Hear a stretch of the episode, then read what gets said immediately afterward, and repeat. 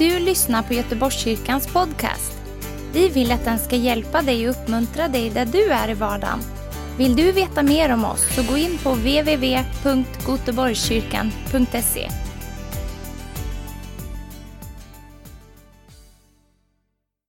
Underbart! Fantastiskt att bara få börja liksom söndag med att komma till Guds hus och bara få tillbe honom, eller hur? Jag tycker det är en perfekt start på dagen. Nästan som jag skulle vilja vara i kyrkan varje dag. Men eh, det funkar inte riktigt med arbetslivet och allt annat sådär. Men, men visst är det så. Det är underbart. Ehm, jag har fått den stora äran och förmånen att få förkunna utifrån Romarbrevet kapitel 5 idag. Och eh, det här är ett ganska långt kapitel, det är 21 versar, ganska mycket text. Jag ska försöka göra det så enkelt och lättförståeligt som möjligt för er. Ehm, men jag vill bara börja med att be och be att Herren öppnar våra ögon, våra hjärtas ögon. Herre, jag bara tackar dig Herre för att du öppnar våra hjärtas ögon och våra hjärtas öron så att vi hör vad du vill ha att säga idag Herre. Herre, vi förväntar oss att du ska tala till oss genom ditt ord. Herre, för ditt ord befriar oss Herre. Ditt ord ger oss kraft Herre och det är det vi behöver höra idag. Jag ber att det ska bli verksamt i var och en som lyssnar idag. Att de som är här och du som sitter hemma ska få ta emot ifrån dig idag Herre. I Jesu mäktiga namn. Amen. Amen. Romarbrevet, ja, förra veckan så var det Romarbrevet 4, då handlade det om Abraham. Om att han blev rättfärdiggjord genom att han trodde, inte genom att han gjorde så mycket. Han gjorde saker också, absolut. Men rättfärdigheten för honom kom genom tro. Och nu fortsätter då Paulus när han lägger ut frälsningen, när han lägger ut vad är det som egentligen händer när vi tror på Gud, när vi tar emot honom som vår Herre och Frälsare. Vad händer i våra hjärtan? Vad händer i våra liv? Och det ska vi gå in i nu. Så vi börjar från Romarbrevet kapitel 5 och vi börjar med de första verserna här. Så börjar vi på vers 1. Då, då, alltså hänvisning tillbaka, tillbaka. Då vi alltså har förklarats rättfärdiga av tro, så har vi frid med Gud genom vår Herre Jesus Kristus. Genom honom har vi också tillträde till den nåd som vi nu står i. Och vi jublar i hoppet om Guds härlighet. Men inte bara det. Vi jublar också mitt i våra lidanden. Eftersom vi vet att lidandet ger tålamod. Tålamodet fasthet. Och fasthetet hopp. Och det hoppet bedrar oss inte. Till Guds kärlek är utgjuten i våra hjärtan genom den heliga ande som han har gett oss. Vi kan stanna lite där. Här så säger då Paulus att ja, vi har blivit rättfärdiggjorda genom tro. Fantastiskt, eller hur? Och nu går han in och förkunnar lite grann och berättar vad, vad, kommer på, vad får vi på köpet liksom? Vad får vi mer då? Vad är det som ingår i att vi har blivit rättfärdiggjorda?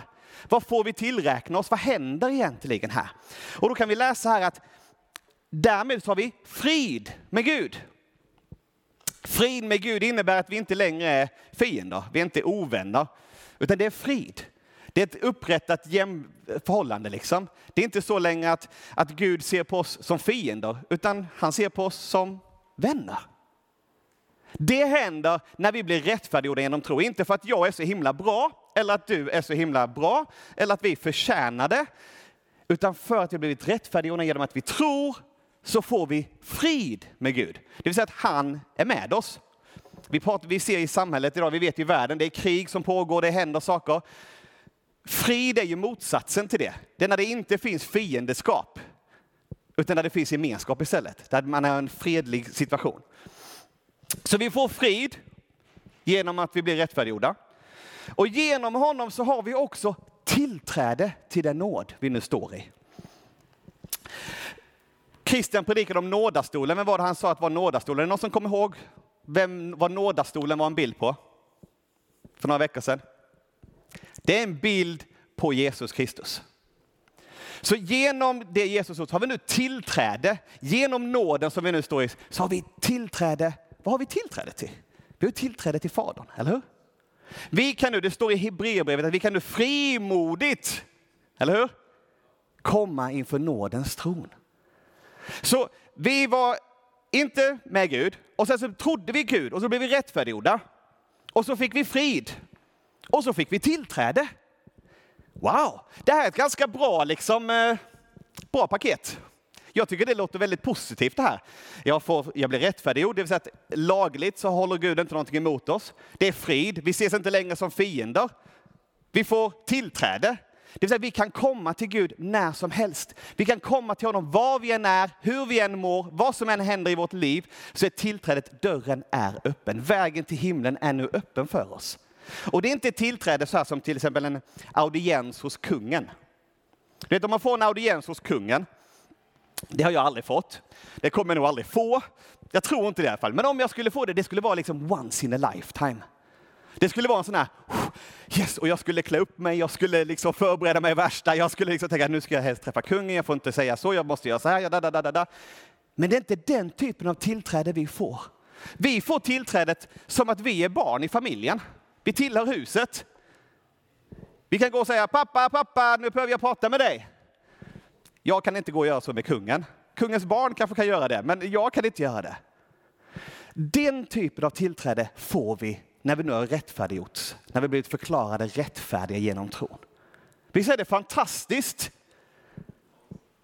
Vi som då var fiender, och det är det som är det fantastiska, innan detta så är vi fiender till Gud. Så säger, uttrycker Bibeln, att vi står emot honom, genom vår syndiga natur så står vi emot honom. Och helt plötsligt så tror vi på Gud, vi tror på att Jesus har dött för oss, och så helt plötsligt så är vi vänner. Helt plötsligt får vi komma när vi vill inför honom och be om allt vi behöver och lägga fram det inför honom. Det här är fantastiskt, eller hur?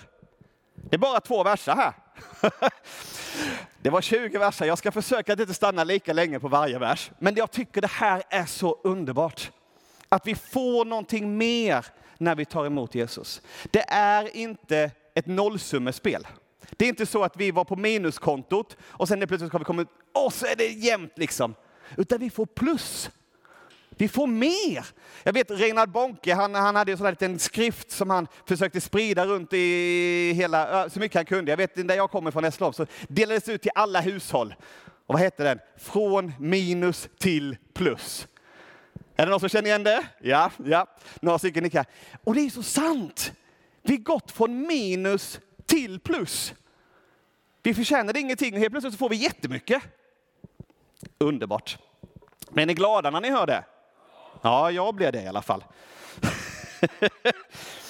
och så genom honom har vi tillträde till den nåd som vi nu står i och vi jublar i hoppet om Guds härlighet. Vad är det här för hopp vi jublar i? Jo, men vi jublar i att vi har ett hopp. Vi vet att det kommer någonting bättre, ännu bättre sen också. Hoppet om ett evigt liv i himlen tillsammans med vår far. Wow! Det hoppet har vi också. Hör ni här liksom vilka, vilka bra saker vi får? Det här är ju underbart. Och inte bara det, vi jublar också mitt i våra lidanden. Ja, okej, okay, det var inte riktigt. Det var en som sa yes. Det var inte riktigt samma liksom geist där. Så här liksom, woho! Och då tänker jag så här, det är inte så många av oss som kanske spontant tycker att lidande är roligt. Jag tycker inte det. Jag är helt ärlig här. Jag tycker inte det är det roligaste i mitt liv, att, att gå igenom lidande. Um, men Paulus säger någonting här och det är att lidandet gör någonting med oss. Att vi genomgår svårighet, att vi genomgår någonting som är lite tufft. Det, det bygger någonting i oss. Vad är det det bygger i oss? Och det här är också någonting vi får. Jag menar, om man inte är frälst och lider, vad händer då? Vad händer om någon som, inte, som tycker att livet är jobbigt och eh, tråkigt och inte har något hopp? Vad brukar komma då i deras liv? Man brukar bli arg, bitter, besviken, nedstämd, kanske deprimerad. Eller hur? Det är vad lidande kan skapa. Eller hur? Men hos en kristen, vad skapar lidandet då? Det står här. Vi, är, vi jublar mitt i våra lidanden eftersom att vi vet att lidandet ger tålamod. Ja, det gör det. Lidande ger tålamod, svårigheter ger tålamod. Och tålamodet fasthet och fastheten hopp. Här händer någonting att hos oss som har ett hopp och som har vårt namn skrivna i Livets bok, så när vi går igenom lidandet så händer någonting i oss. På ett annat sätt, vi blir inte bittra. Vi ska inte bli bittra i alla fall. Om vi har blicken fäst på Jesus och hämtar kraft i den nåden som han har för oss, så, så skapar lidandet något annat i oss. Det skapar tålamod. Så hur många här har någonsin bett om tålamod? Herre, ge mig tålamod. Mm. Förvänta dig lidande. Det kanske inte var det du egentligen bad om, men Guds ord säger här att lidandet ger, eller rättare sagt producerar, skapar, framskapar i oss tålamod. Så om du ska få mer tålamod i ditt liv, då måste du kanske gå igenom lite mer svårigheter. Ja, det är likadant som när man går och tränar på gymmet. Jag vill bli stark. Ja, men då får jag ha lite tunga, tunga liksom vikter. Jag kan liksom inte bara hoppas att det kommer. Utan jag måste träna någonting. Jag måste göra någonting för att jag ska få det här. Samma sak är det här. Så lidandet ger tålamod och tålamodet ger fasthet. Det är ett ganska intressant, alltså fasthet kan vara lite svårt, vad menar man med fasthet? På, på engelska finns det flera andra, de säger proven character, karaktärsdrag. Det handlar om att prövas, att testas, att bestå. Förstår ni vad jag menar med då? Den typen av fasthet som orkar hålla ut hela vägen. Precis som när man prövar någon metall liksom, för att se om det bryts eller inte. På samma sätt så prövas vi. Och ju mer vi då liksom utsätts för lidande och därmed får vi tålamod och tålamod ger fasthet i vår karaktär. Att vi är stabila, vi far inte hit och dit när vi kommer i situationer som är jobbiga, utan vi har en fasthet. Vi står trygga, vi står stabila, eller hur? Lidandet ger tålamod, som ger en fasthet, en karaktär, en stark karaktär och som ger oss hopp. För om han är med oss här och nu, vi har ett hopp om att han finns hos oss. Gud, Fadern själv, han vet vad vi går igenom, för han har fått det genom Sonen. Alltså han vet allt, vi, varje situation vi går igenom, det känner han till. Han vet allt om det. Och han finns med oss, det har vi ett hopp och vi kan förtrösta på. Men vi vet också, det står på ett annat ställe, att vårt lidande här och nu väger lätt jämfört med det kommande vi ska få. Vi ska få något så fantastiskt sen. Så därför så kan vi vara ganska chilla när vi har lidande. Det kan vara jättejobbigt. Jag, säger inte, jag menar inte att försaka det eller förringa att man går igenom svårigheter, för det kan vara jättetufft. Det kan vara jättesvårigheter man går igenom i sitt liv. Det kan vara fruktansvärda situationer som händer i ens, i ens familj, i ens eget liv, i vad som helst. Men Gud har alltid en plan och en väg igenom. Han har alltid det. Och vi har ett val där. Hur vill vi se på det? Vill vi bli deprimerade? Vill vi gå i väggen? Vill vi bli sura, arga, bittra? Eller skapa detta tålamod? Skapa detta fasthet? Skapa detta hopp? För att vi håller oss nära Jesus. Det är liksom vår inställning där någonstans. Men det här är fantastiskt på ett sätt ändå, att även när vi går igenom svårigheter så får det någonting positivt av det. Du vet, det är återigen från minus till någonting bra. Precis som Josef sa, att det, när, när bröderna kom och de hade liksom slängt ut honom i, i brunnen och de hade gjort allt möjligt, så kommer de till honom i, i, i Egypten och de ska hämta säd. Och, de, och han avslöjar sig själv för dem till slut och säger, det är jag, er bror, som ni liksom sålde som slav. Och de tänker, hjälp, nu, nu är det kört. Och då säger han, men det ni tänkte för ont, det har Gud gjort någonting gott av. Det är inte så att lidande och saker som händer oss är positivt i sig, men det kan producera någonting gott i oss. Det kan skapa någonting positivt för oss. För Gud, för oss samverkar allt till det, mesta, till det bästa. För att vi håller fast vid honom, för att vi tror på honom, för att vi följer honom. Så även där tar Gud någonting negativt och vänder till någonting positivt. Från minus till plus. Okej, okay. det var fyra verser. Då går vi vidare. För då står det så här att hoppet bedrar oss inte. Ty Guds kärlek är utgjuten i våra hjärtan genom den helige ande som han har gett oss. Här pratar vi om det här hoppet som allt det här lidandet ger oss via, via allt annat.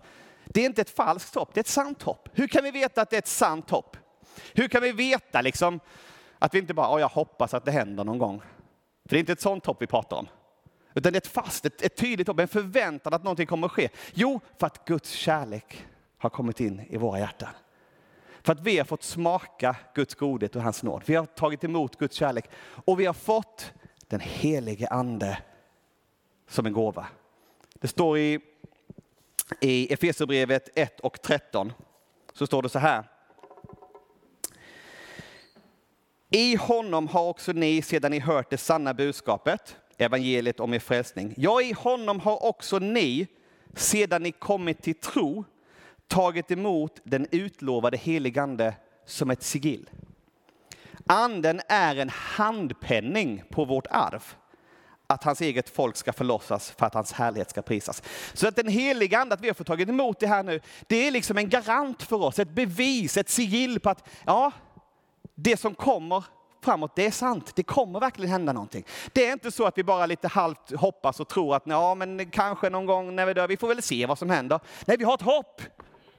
Han har ju redan gett oss sin kärlek genom den heliga ande i vår oss. Vi vet, vårt hopp är att vi vet vad som kommer. För vi har sett det, vi har erfarit det, vi har fått smaka på det. Det är i oss, eller hur?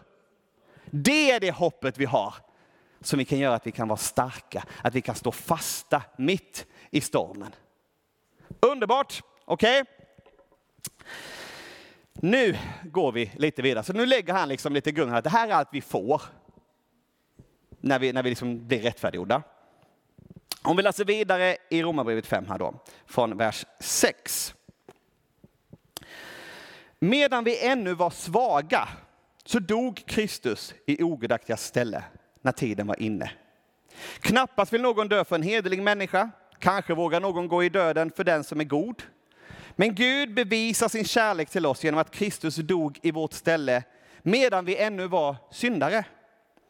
När vi nu står som rättfärdiga genom hans blod, hur mycket säkrare ska vi då inte genom honom bli frälsta från vredesdomen? Ty om vi medan vi var Guds fiender blev försonade med Gud genom hans sons död, hur mycket säkrare ska vi då inte bli frälsta genom hans liv när vi nu är försonade? Men inte bara det, utan vi gläder oss i Gud genom vår Herre Jesus Kristus, genom vilken vi nu tagit emot försoningen. Så här berättar han lite grann om vad, vad, gjorde, vad, vad var vår status innan? Eller hur? Det här, här, finns både, här finns ett före och ett efter. Det är så att Kristus stod medan någonting. Alltså när det var någonting, när vi var någonting. Vad var det vi var? Jo, det står att vi var svaga. När vi var svaga, det vill säga oförmögna, när vi inte kunde rädda oss själva, när vi inte hade kraften eller förmågan, då dog Gud för oss. Då dog Jesus för oss. När vi inte hade möjligheten att göra någonting åt det själva. Så då dog han för oss. Han dog för oss medan vi var syndare, det vill säga vi hade brutit mot lagen, vi hade brutit mot Guds bud, vi hade gått emot det Gud sa. Gud sa gör inte detta och vi gjorde det och Gud sa gör detta och vi gjorde inte det. Sådana var vi och Gud sände sin son för att dö för oss, eller hur? Vidare så står det att vi var fiender. Alltså vi var inte bara liksom några som inte lyssnade och inte gjorde som... Alltså, jag kan säga så här, mina barn, de lyssnar inte alltid på vad jag säger. Jag vet inte om ni har varit med om det, att ni kanske själva haft barn eller ni var barn, att ni inte alltid lyssnade på era föräldrar. Så kan det vara, eller hur? Ja. Det innebär ju inte att jag är fiende med mina barn, eller hur? Det är ju inte riktigt samma sak. Utan det innebär att man, man går emot lagen, man går emot det budet eller man går emot det som är sagt. Liksom. Man, gör, man är upprorisk, man vill göra på sitt eget sätt. Men i Guds ögon så var vi mer än så. Vi var fiender. Som Ryssland och Ukraina. Så var det. Vi var emot. Vi, det var inte bara det att vi inte gjorde vad han sa. Vi gick emot. Vi stod emot och vi stred emot. Och medan vi var fiender, ja då dog Jesus för oss. Så vi var svaga, vi kunde inte göra någonting. Vi var syndare och vägrade lyssna och göra någonting rätt. Och vi stod emot och, och liksom motarbetade Gud så mycket vi kunde. Det var statusen i liksom hur vi som människor var när Gud sände sin son att dö för oss. Det var inte något vi liksom riktigt förtjänade tror jag. Det var ganska mycket på minuskontot. Och så säger han sin son och dör för oss. Och vad händer då? Jo, men vi blir rättfärdiggjorda genom tron på honom. Vi blir frälsta från den kommande vredesdomen. Det vill säga vi vet att den domen som kommer när Gud ska döma allt levande på himmel och jord, så är vi frikända redan. Vi vet det. Det händer också. Och vi blir försonade med Gud. Det vill säga det är inte bara det här rättsliga. Tänk dig om, om, om man har gjort något brott och så hamnar man i en rätts, eh, domstol eller någonting och så säger domaren, ja du är frikänd. Det innebär ju inte att relationen mellan de två personerna är liksom med toppen igen. Det tror inte jag i alla fall, det är inte det vanliga. Men i detta fallet så finns en försoning där relationen helas. Vår relation med Gud helas. Från att ha varit svaga, syndare, fiender, så blev vi nu vänner. Vi blev barn. Vi blev rättfärdiggjorda. Alltså hela, det, är, det är ett fantastiskt utbyte som sker bara för att Jesus dog på korset för dig och mig. Inte för att vi gjorde någonting överhuvudtaget. Det är bara nåd. Om inte det får oss att jubla i hoppet, liksom, att vi blir glada, ja, då, då, är det nog, då har vi nog inte riktigt fattat det. Men det är det här som är de goda nyheterna. Att det är det vi får. Okej? Okay? Kommit halvvägs. Nu så fortsätter Paulus och han kommer att prata om Adam och Kristus. Och när jag skulle förbereda detta, så du vet, jag, jag försöker förbereda mig, jag lyssnar in Gud, jag ber och så här, men jag läser också. Jag läser liksom bibelkommentarer, jag läser vad olika teologer säger och tycker och tänker, jag hör andra predikanter, jag försöker liksom, men vad, vad finns det här, vad är det här? Och, och liksom lyssna på den samlade kunskapen som finns kring texten. Och så blev jag lite så här, då sa det ganska många så här, det här är en svår text. Ja, vad Paulus riktigt menar här, det vet vi inte helt hundra. Det är lite så här och då känner jag bara, är det det jag ska predika över? Ja, han, och han, han, han uttrycker sig på ett sätt som kan tolkas på flera olika. Man bara, jaha. Då kände jag väl lite grann mig som Petrus. Har ni läst det? Andra Petrus brev 3. Bara, bara för skojs skull, vi går dit. Andra Petrus brev 3. Då är det ju så, Petrus vet ju om detta att Paulus är Paulus. Så i andra Petrusbrev 3 och vers 14, tror jag det var jag sa. vi kan börja där, så står det så här. Ja, därför mina älskade, eftersom ni väntar på detta, gör allt ni kan för att leva i fred, rena och oförvitliga inför honom. Och räkna med att vår Herres tålamod tjänar till er frälsning. Tålamod igen. Så har också vår älskade broder Paulus skrivit till er enligt den vishet som han har fått. Och så gör han i alla sina brev när han talar om detta. I dessa brev finns en del som är svårt att förstå och som okunniga och obefästa människor förvränger till sitt eget fördärv. Något som också sker med de övriga skrifterna. Men Petrus här säger liksom, ja men du vet, Paulus, han skriver ju på sitt sätt efter den visheten han har fått. Och ja, det är lite svårt ibland att förstå vad han säger. Så kände jag lite grann när jag läste igenom det här. Jag förstår nog grunden, men eh, meningarna som han säger, det hänger inte alltid ihop. Så vi ska läsa detta nu. Och så får ni hänga med så gott ni kan. Jag ska försöka prata långsamt och tydligt. Så vi börjar från vers 12. Därför är det så. Genom en enda människa kom synden in i världen och genom synden döden. Och så kom döden över alla människor eftersom alla hade syndat. Synd fanns i världen redan före lagen, men synd tillräknas inte där ingen lag finns. Ändå härskade döden från Adam till Mose också över dem som inte hade syndat genom en överträdelse sådan som Adams, hans som en förebild till den som skulle komma. Dock är det inte med nåden som med syndafallet. Ty om de många har dött genom en endas fall så har ännu mycket mer Guds nåd och Guds gåva överflödat till de många genom en enda människas nåd, Jesu Kristi nåd. Det är långa meningar. Inte heller kom gåvan som följd av en endas synd. Domen kom genom en enda och drog med sig fördömelse. Den fria gåvan däremot kom efter mångas överträdelser och ledde till ett frikännande. Ty om en enda människa, en endas fall gjorde att döden fick herravälde genom denne ende, hur mycket mer skall då inte det som mottar den överflödande nåden och rättfärdighetens gåva regera i liv genom denne ende, Jesus Kristus. Vi stannar där så länge. Alltså, vad Paulus gör, det är det jag tror Paulus gör här. Det han gör det är att han, han visar på Adam och han visar på Kristus. Och han visar på skillnaderna mellan dem, men också likheterna mellan dem. Alltså de är för typer, om man säger, mönsterbilder på ett sätt. Det ena är att Adam, han syndade. Han fick ett ord ifrån Gud, du ska inte äta den frukten, och han gjorde det.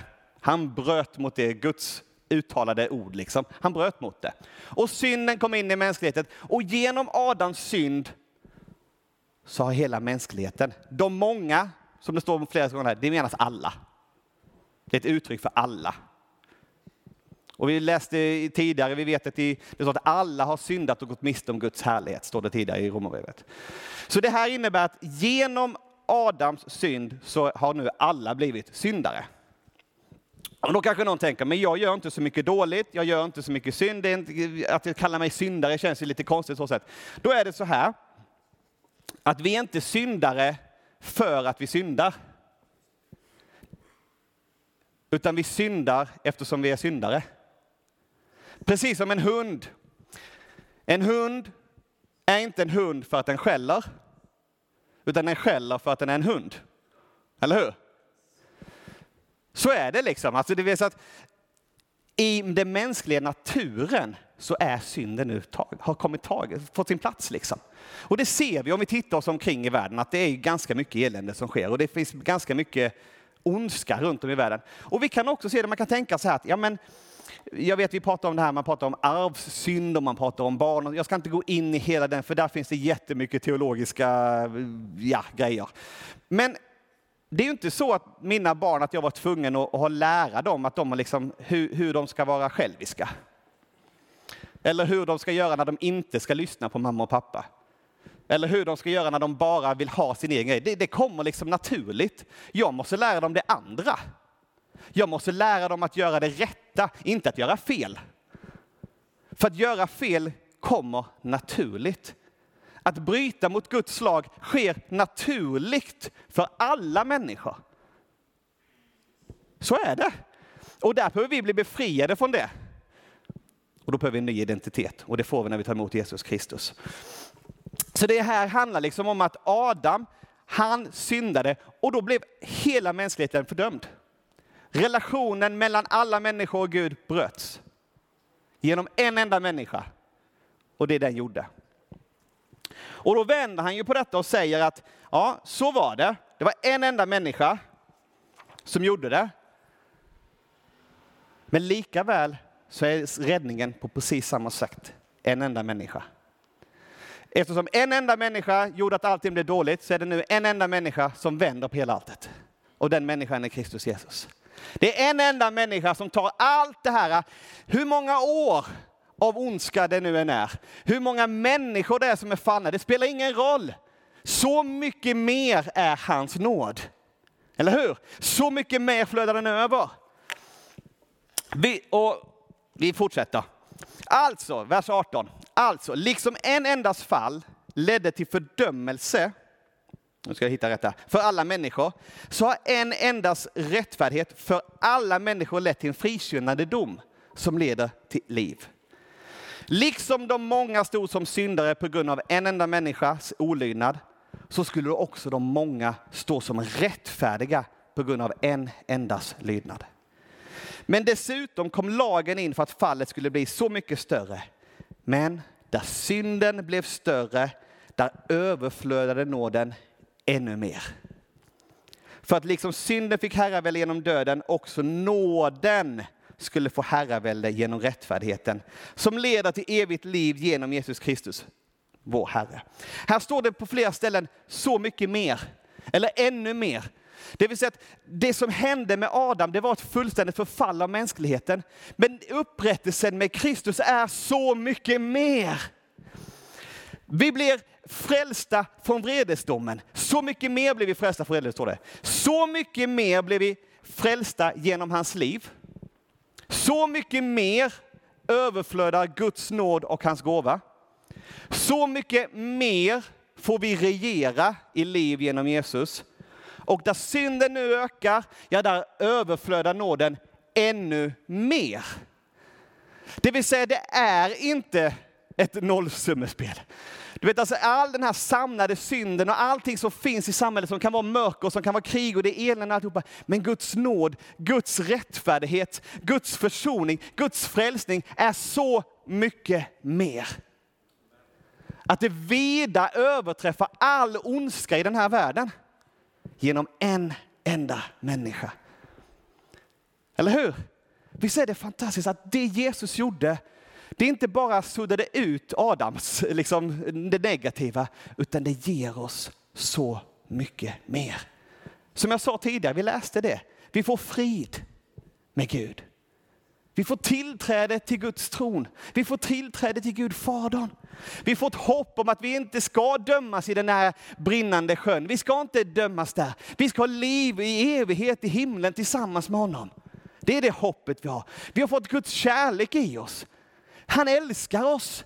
Vi kan känna, vi kan uppleva hur han bryr sig om oss, hur han tar, sig, tar hand om oss, hur han är Javé Jireh, vår försörjare, hur han är vår tröstare, hur han är vår herde. Vi kan uppleva allt detta för Guds kärlek är utgjuten i oss genom den helige Ande. Och vi får då vandra i den helige Ande med den kraften det innebär. Hur många är glada att ni får vara, liksom, ha gemenskap med den helige Ande? Att ni kan hämta kraft där. Det gör jag ofta när jag inte vet vad jag ska göra. Då går jag och ber. Och så känner jag hur den helige Ande fyller mig med energi, fyller mig med kraft, ger mig vishet, vägleder mig. Det händer ofta. Det, det har jag inte gjort mig förtjänt av. Men jag får det. Vi får regera i liv, står det. Vi ska regera i liv. Vadå regera i liv? Innan så regerade döden, men vi ska vara med och regera i liv. Det ska vara liv och liv i överflöd. Det är det vi sprider. Och nåden överflödar i våra liv. Det innebär att det spelar ingen roll hur mycket fel vi gör, eller hur snett vi råkar trampa, eller hur många människor vi råkar såra, eller hur många gånger vi, vi liksom syndar mot Gud. Det är inte det som är det viktiga, för nåden överflödar. Där synden blir större, där överflödar nåden mycket mer. Nu är det inte så att Gud vill, kommer, han, Paulus kommer gå in på det. Nästa kapitel kommer han prata om synden på ett annat sätt, så att då kommer ni få mer bilden klar. Men här är det så att vi behöver inte liksom förtjäna någonting. Vi behöver inte göra någonting. Och det är inte så att vi tog emot Jesus och då liksom hamnar vi på noll och så får vi jobba oss upp igen. Vi får arbeta oss upp och vi ska liksom förtjäna någonting. Nej, vi får det. Det tillräknas oss som en gåva. Det är Guds nåd och Guds gåva till oss. Det här är fantastiskt.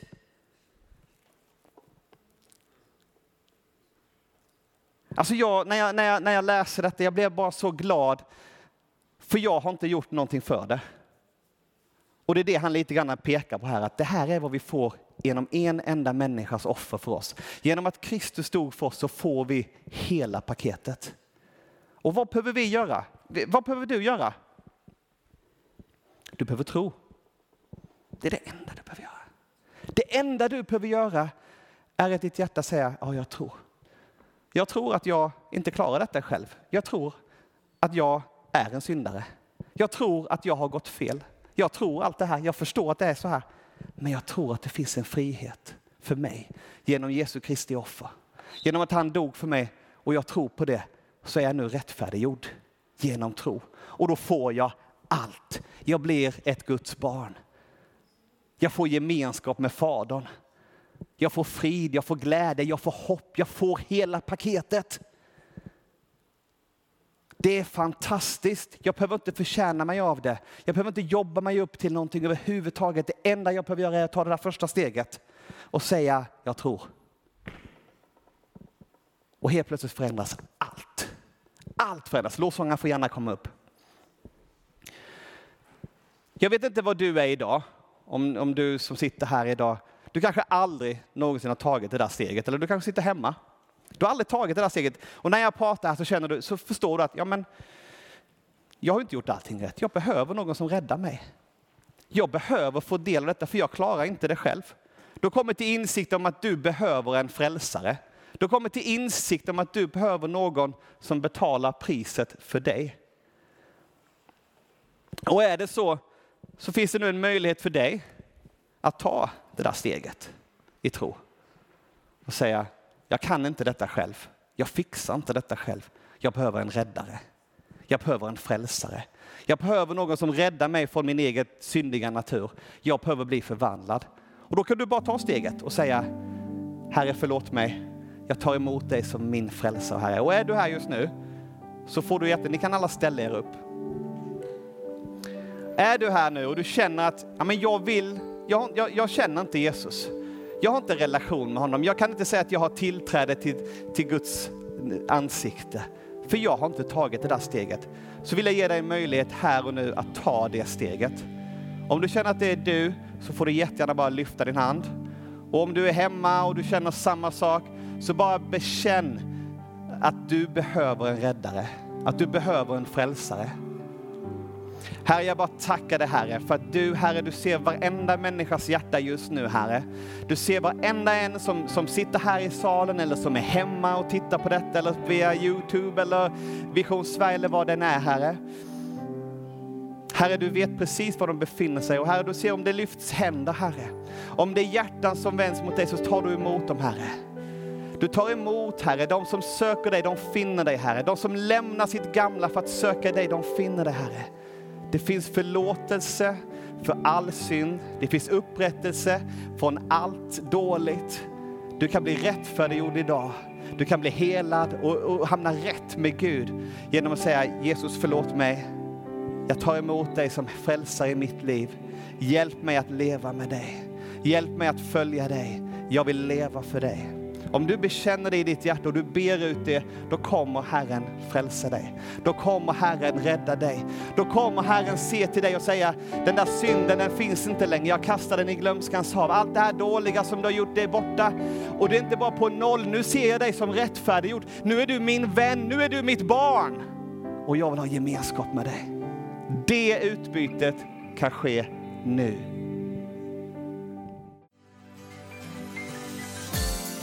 Tack för att du har lyssnat. Dela gärna podden med dina vänner och glöm inte prenumerera. Om du har frågor eller vill att vi ska be för något så mejla oss på info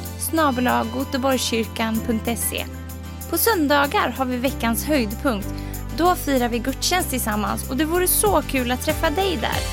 Men vi har även samlingar för barn då? Gå in på vår hemsida goteborgskyrkan.se så får du veta mer. Välkommen till oss!